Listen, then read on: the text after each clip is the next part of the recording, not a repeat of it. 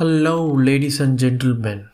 Welcome to my podcast Open Up with an episode where we confront a disease that's rapidly spreading, touching the lives of the younger generations with an alarming rate of 72.9%. Now, it's not a physical ailment, it's the silent pandemic that often goes unnoticed, that is, mental health disorders. In a world where the term disease is often associated with a physical ailment, it's essential to acknowledge that mental health has now taken the center stage. We are witnessing a surge of psychological disorders affecting both male and female among the younger generation. So, why is this happening? Let's take a deep dive into the complexities of this modern affliction.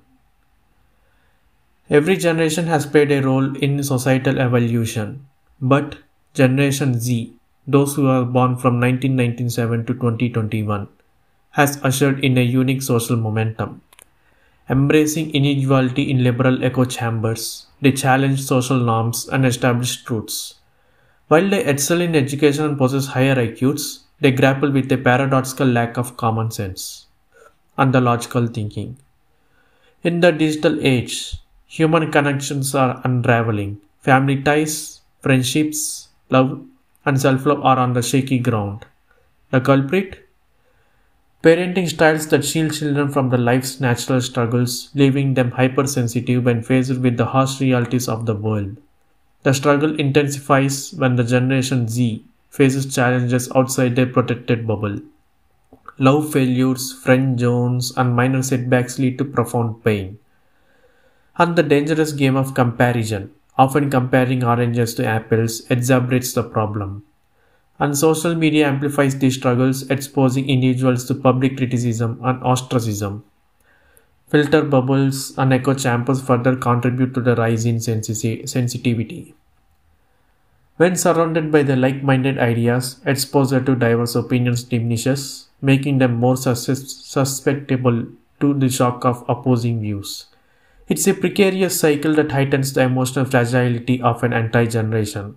Let's take, for instance, the story of one of my friends battling depression.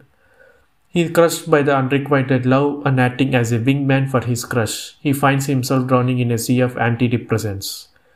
It's a just microcosm of struggles faced by many in this generation, and the psychologists are in higher demand than ever before.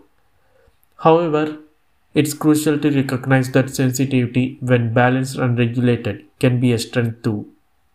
It fosters empathy, creativity, and strong interpersonal bonds.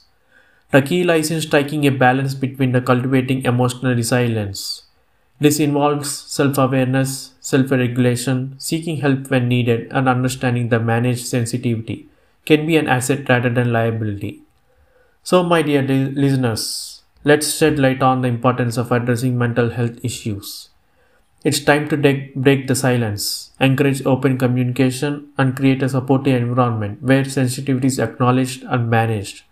After all, it's in the delicate balance that we find the strength to navigate the complexities of our minds.